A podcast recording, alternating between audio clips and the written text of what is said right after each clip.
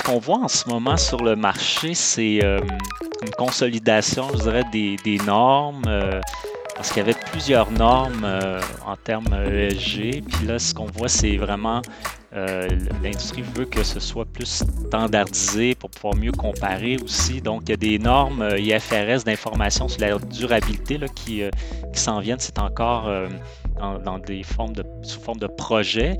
Mais ça, ça va couvrir tout ce qui est euh, obligation euh, en matière d'information financière liée à la durabilité. La finance durable est un domaine en pleine effervescence. En compagnie de professionnels de l'industrie financière, ce balado explore les métiers qui façonnent la finance de demain. Je m'appelle Denis Martel et je vous présente Demain la finance, une initiative de Finance Montréal. Cette semaine, à Demain la Finance, on reçoit Kenny Tang. Kenny est chef de la conformité et des pratiques ESG chez TransCanada Capital. Euh, bonjour, Kenny. Bonjour, Denis. Kenny, euh, tu, es chef de la conformité et des pratiques ESG. Euh, est-ce que tu peux nous clarifier un peu c'est quoi, à quoi ça consiste comme job? Oui, en fait, chef de la conformité des pratiques ESG, il y a deux volets, ça le dit dans, dans, le titre. Il y a un volet conformité euh, dans lequel je fais, euh, on s'occupe de la conformité des investissements par rapport aux limites d'investissement, dans ce qui est mis dans les euh, politiques de placement. Il y a aussi un volet de conformité réglementaire parce que TransCanada Capital est inscrit auprès de l'AMF et des différents régulateurs au Canada. Et pour ce qui est du volet ESG, là, c'est je vais travailler avec les différentes euh, parties prenantes euh, dans l'organisation pour développer des stratégies euh, d'investissement responsable, par exemple. regarder c'est quoi les meilleures pratiques, faire de la reddition de comptes, calculer, collecter, analyser des données dans le domaine ESG. E Aussi tout ce qui est côté vote, le proxy voting qu'on appelle. Et il y a aussi un, volet corporatif au ESG, donc les, investissements, parce qu'on est une firme de gestion de portefeuille, mais aussi un volet corpo au niveau de la firme, aussi avoir des pratiques ESG, par exemple au niveau de la diversité et inclusion. Ça, ça pourrait mm-hmm. être un volet pour la firme comme telle. Est-ce que tu peux nous parler un peu de TransCanada Capital? Oui, TransCanada Capital, c'est une firme de gestion de portefeuille et une filiale en propriété exclusive d'Air Canada qui existe depuis 2019. Mhm. Donc, l'équipe d'investissement gère les actifs de retraite d'Air Canada depuis 2009. Et c'est un des plus importants régimes de retraite euh, d'entreprise au pays. Ce qui fait que TransCanada Capital est dans le top 10 des gestionnaires de fonds de pension, puis on gère environ 30 euh, milliards d'actifs sous gestion avec euh, le levier. Ça, ça fait sept fonds en même temps de TransCanada Capital qu'on a à vendre. L'idée étant que avant, c'était un, département au sein d'Air Canada, mais en étant maintenant euh, une firme de gestion de portefeuille inscrite auprès de l'AMF, on peut aller chercher des clients externes à travers les sept fonds de TransCanada Capital avec une gestion interne et externe aussi de nos, euh, nos actifs. Donc, peut-être juste expliquer aussi les, types d'actifs qu'on gère à l'interne. Il y a les revenus fixes, puis il y a des euh, stratégies de rendement absolu. Et on a aussi des, fonds de fonds euh, où il y a des actions, l'investissement alternatif, des placements privés, de la dette privée, l'infrastructure, l'immobilier, et on fait aussi co-investissement. Alors maintenant, quand, quand je suis arrivé, on était 65, ça c'était en 2020, puis maintenant on est euh, au-dessus de 100 employés. Wow. Moi, je trouve ça fascinant de voir que des entreprises comme celle-là, euh, des fonds aussi importants, restent quand même encore assez méconnus hein, du grand public. C'est impressionnant. Quand tu vois le volume, la, grand, la grosseur de l'organisation, c'est des, des, belles surprises. Oui, effectivement, c'est pas connu parce qu'on gérait seulement le, fonds de retraite euh, pour euh, Air Canada. Mais maintenant qu'on va chercher des clients euh, externes, mais je pense qu'on va être de plus en plus connu. Peut-être pas du grand public parce que la, clientèle est surtout institutionnelle, mais à travers les clients institutionnels, je pense que les clients retail, qu'on dit des fois, vont peut-être commencer à nous connaître aussi. Ben oui, on va connaître de plus en plus TransCanada Capital. Euh, revenons à toi, euh, Kenny. Euh, parle-nous un petit peu de ton parcours professionnel. Oui, j'ai étudié en comptabilité, donc j'ai un background plus en comptable au début. Donc, j'ai fait mon stage en audit externe dans un grand cabinet comptable pour aller chercher mon titre de CPA, CA à l'époque aussi, donc comptable agréé ou comptable professionnel agréé. ensuite de ça, je savais que je ne voulais pas continuer en audit externe. Alors, j'ai pris une année sabbatique pour aller étudier en Chine, faire le tour un peu de l'Asie. Et quand je suis revenu, ben, j'ai cherché une job et il y avait la Bourse de Montréal qui, qui m'ont fait une offre comme pour être inspecteur. Donc, c'est ça qui m'a amené dans le domaine de la conformité. Donc, en tant qu'inspecteur, je devais aller voir les firmes et s'assurer qu'ils respectaient les règles de la Bourse de Montréal. Et ensuite, j'ai euh, occupé différents rôles en conformité euh, chez un gestionnaire de portefeuille à la Caisse de dépôt. Et euh, je suis allé en même temps chercher mes titres de CFA et de FRM, et avec aussi des cours de conformité dans l'industrie. Et avant de me joindre à TCC en janvier 2020, j'étais aussi chef de la conformité, mais dans une filiale d'investissement d'une grande compagnie d'assurance de dommages. Mm-hmm. Puis je dirais aussi en parallèle, j'ai fait beaucoup de bénévolat et d'engagement dans la communauté. Euh, j'ai été bénévole six ans dans un comité d'allocation de Centraide du Grand Montréal, ce qui m'a amené aussi à être sur le conseil d'administration de Centraide du Grand Montréal et de la Fondation Centraide. Et en tant que trésorier de la Fondation Centraide, ça m'a aussi amené à être sur le comité de placement euh, de la Fondation du Grand Montréal. Et euh, maintenant, je suis euh, aussi sur le conseil d'administration de la Fondation du Grand Montréal, ce qui m'a permis aussi d'être sur un comité de travail pour mettre en place une politique d'investissement responsable à la Fondation du Grand Montréal. Donc, côté professionnel. Un parcours bien rempli. investissement responsable. Puis dans le bénévolat, il y a aussi un volet investissement responsable. Mais pourquoi tu as choisi la finance? Qu'est-ce qui t'a attiré? Moi, c'était surtout pour les, chiffres, le côté quantitatif, je pense que c'était plus euh, ça qui m'a amené euh, vers la finance, donc par, intérêt, je dirais, pour les investissements aussi. Pour occuper ton poste, euh, ça demande des compétences. J'imagine que tu dois avoir ton point de vue. Hein. Quelles sont les, compétences les plus importantes, celles qui t'ont le, qui t'ont été le plus utiles, qui te sont le plus utiles dans, ton quotidien, et que n'importe quel personne, tu le sais, à, Demain la Finance, on, fait un balado pour ceux qui envisagent euh, le, travail dans le milieu de la finance. Qu'est-ce qu'on doit avoir comme compétence principale pour pouvoir travailler dans le domaine? Compétence principale, je pense qu'il y, a un volet technique, puis il y a peut-être un volet plus euh, soft. Euh. Donc, je dirais au niveau technique, ben, il faut avoir un sens analytique, quantitatif, donc aimer les calculs, l'analyse de données. Donc, ça, c'est pour le côté technique. Euh, pour mm-hmm. ce qui est des soft skills, je dirais une curiosité, euh, une soif d'apprendre. Ça, c'est, euh, ça vient toujours, je pense, pour ce, type d'emploi. La communication aussi, parce qu'il y a beaucoup d'éducation à faire encore en termes de mm-hmm. responsabilité sociale, investissement durable. Puis, on communique aussi avec différentes parties prenantes. Et je dirais aussi l'esprit d'équipe et la collaboration aussi sont toujours des compétences euh, très recherchées aussi pour ça. Et j'ajouterais aussi, euh, peut-être comme valeur, c'est peut-être pas une, compétence comme telle, mais l'intégrité aussi. Euh, mm-hmm. autant pour le côté finance que pour la, conformité, mais en général, je pense que l'intégrité, c'est primordial aussi d'avoir ça. C'est intéressant que tu le mentionnes. Il s'en va où le marché? je serais curieux de savoir selon ton point d'observation, euh, qu'est-ce que tu observes? Où va le marché? Où vont les marchés? Et aussi, quelles sont les, attentes du milieu?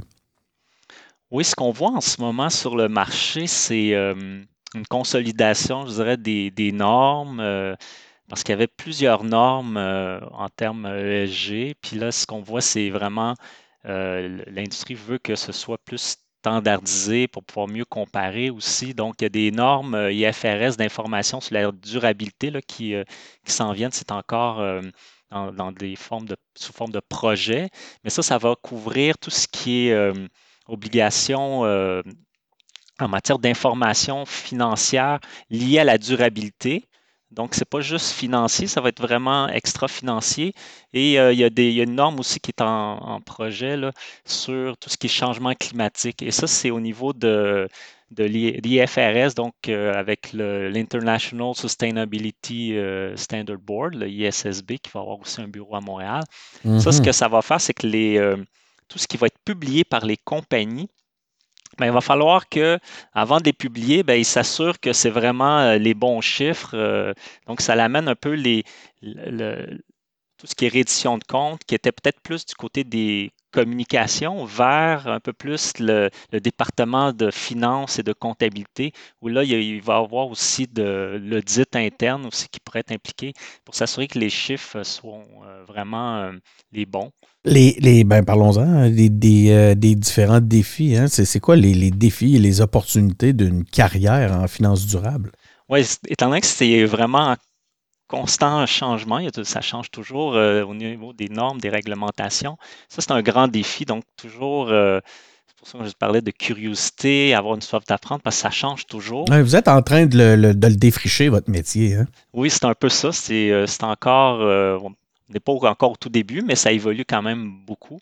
Et dans les défis, ben, c'est toujours aussi communiquer ce qu'on connaît, la mm-hmm. durabilité, à, des gens qui connaissent moins ce, domaine-là. Puis il y a toujours, je pense, avoir une demande croissante en termes d'opportunités pour les pratiques ESG puis investissement responsable.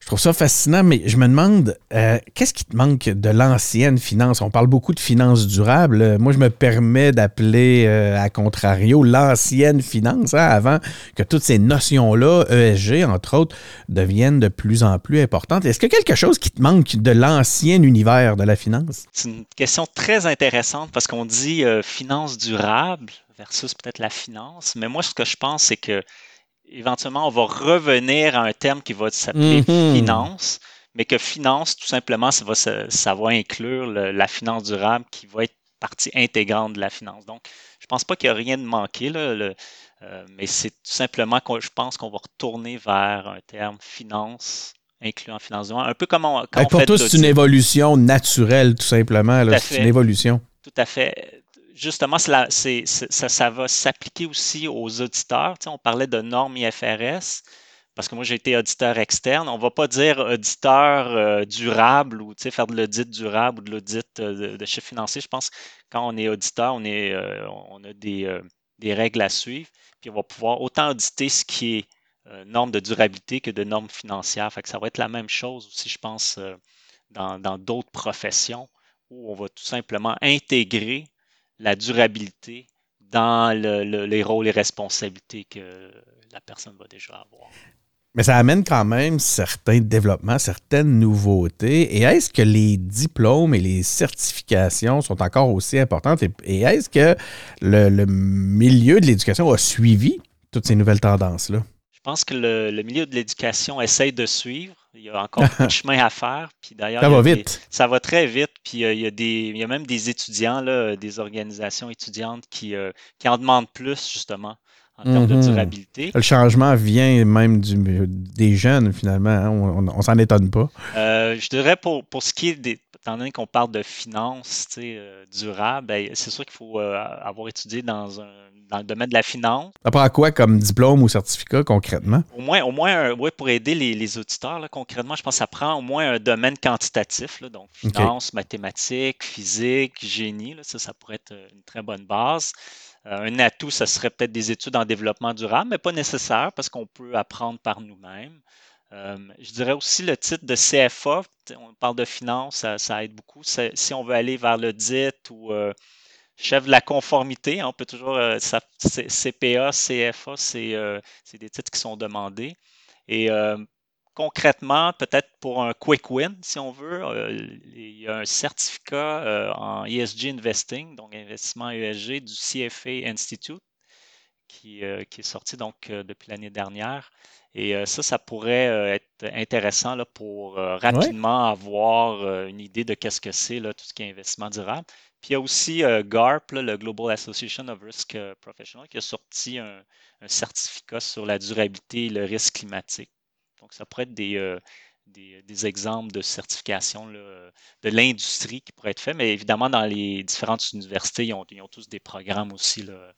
Ben oui, le milieu s'adapte, hein, comme on le voit. Écoute, c'est très concret comme, euh, type de certification. Merci.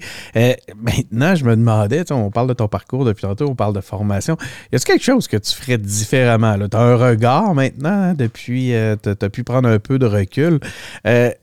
Qu'est-ce que tu ferais différemment aujourd'hui de, de ce que tu as fait? Comme réponse, euh, ça, va sembler un peu euh, plate, mais c'est rien de différent, je dirais. Euh, comme tel parce que je suis rendu là où je suis avec toute l'expérience, les, les, formations, les cours que j'ai fait. Donc, je suis vraiment content de où ce que je suis. Puis, je pense que je ferai rien de différent. C'est pour quelqu'un qui a envie de, suivre tes traces, on écoute le, parcours que tu nous as exposé, puis on, essaye de, s'en inspirer. en fait, je pense qu'il faut juste, je pense qu'il faut juste que les gens fassent ce qu'ils aiment, ce qu'ils ont comme intérêt, puis inévitablement, ils vont aller vers ils vont arriver dans leur, dans, leur, dans leur case où ils vont être heureux.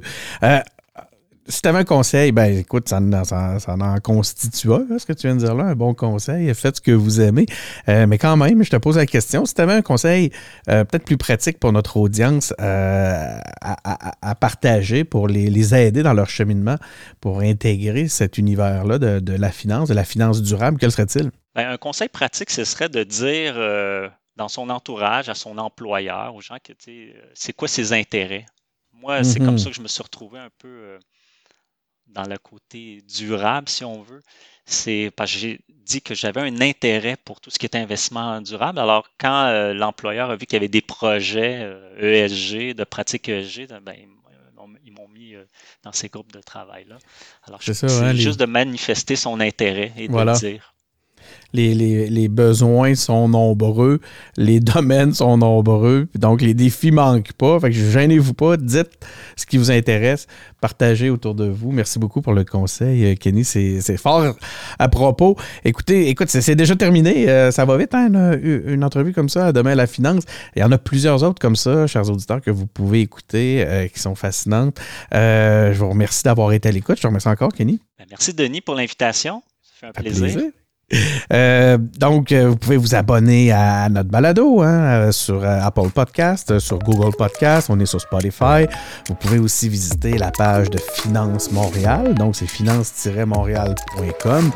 vous allez facilement nous trouver sur Twitter avec simplement avec une recherche en écrivant Finance Montréal.